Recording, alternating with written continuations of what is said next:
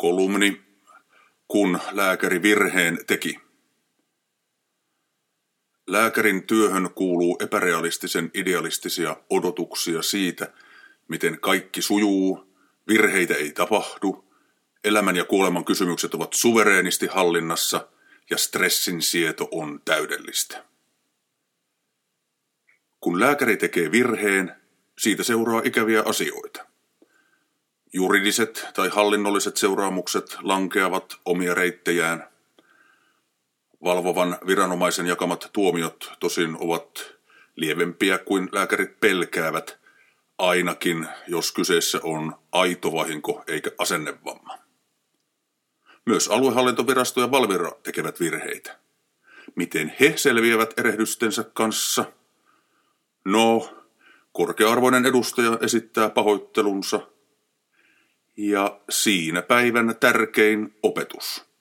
Jos töppää, täytyy pyytää anteeksi. Empatiaan taipuvaiselle lääkärille vaikeinta lienevät omat kielteiset tunteet, syyllisyys ja häpeä. Lääkäreillä on usein vahva omatunto ja kova, jopa armoton hyvän suorituksen vaatimus. Nämä persoonallisuuden niin sanotut vaativat piirteet ovat bensiiniä syyllisyyden tunnon rovioon. Syyllisyyden ja häpeän kanssa selviytymiseen on kahdenlaisia keinoja. Progressiiviset keinot vievät kasvua ja kehitystä eteenpäin. Regressiiviset keinot tuovat helpotusta tilapäisesti, mutta eivät vie kehitystä eteenpäin ja jopa taannuttavat. Progressiivinen ratkaisu voisi olla, että virheen jälkeen lääkäri pohtii, mitä puutteita hänen osaamisessaan on ja hankkii sopivaa lisäkoulutusta.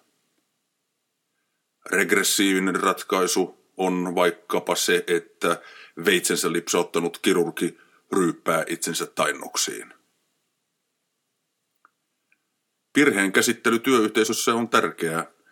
Samalla kollegiaalisuus joutuu koetukselle – työyhteisön progressiivinen ratkaisu on vaikkapa se, että kaikki, myös esimiehet, pohtivat, mitä olisi voitu tehdä toisin. Ratkaisut kerätään yhteiseksi viisaudeksi tietopankkiin tai perehdytysohjeisiin. Empatiaa ei saa unohtaa. Pystytkö eläytymään kollegan tilanteeseen, kun hän teki virheen? Ellet pysty, voit saman tien kysyä, kuulutko työyhteisöösi vai et. Työyhteisön tasolla regressiivisiä ratkaisuja ovat esimerkiksi, että virhe piilotetaan, esimies lankeaa halpaan julkiseen kaksinaismoralismiin tai että yksittäinen lääkäri mustamaalataan varoittavaksi esimerkiksi. Ennemmin tai myöhemmin jokainen lääkäri joutuu osallistumaan ikävien valintojen kujanjuoksuun, jonka lopussa on kuolema. Eikä se ole mikään virhe. Traumaattisen kokemuksen jälkeen on aina valittavissa kaksi tietä, puhuminen tai vaikeneminen. Vaikenemalla saa illuusion siitä, että pystyy hallitsemaan tilannetta. Tätäkin tarvitaan joskus, mutta silti se on vain illuusio. Vaikeista asioista puhuminen on vaikeaa. Lääkäri ei puhu virheistään kenen kanssa hyvänsä. Puhuminen edellyttää luottamusta. Vaikeista asioista voi avautua kolmen tuopin jälkeen, mutta se ei vie kenenkään psyykkistä tai ammatillista kehitystä eteenpäin. Jäsentyneempiä tapoja ovat asian käsittely työnohjauksessa – luottamuksellinen keskustelu tukea antavan esimiehen kanssa, työterveyshuollon apuun turvautuminen tai peräti psykoterapian hakeutuminen. Virhettä ei kannata paisutella, mutta ei myöskään vähätellä, eikä varsinkaan piilotella. Jos virheen piilottelusta jää kiinni, luottamus on mennyttä. Virheen jälkeen pieni ylihoito esimerkiksi ylimääräinen seurantakäynti tai omaisten tapaaminen on parempi ratkaisu kuin virheen vähättely. Virhe ei tapahdu koskaan tyhjiössä. Virheelle on lukuisia syitä. Ajallisia, paikallisia, hetkellisiä, pitkäkestoisia, perhosvaikutukseen liittyviä, rakenteellisia, yksilöllisiä ja yhteisöllisiä. Silti ihminen on taipuvainen hakemaan epäonneen yhden syyn.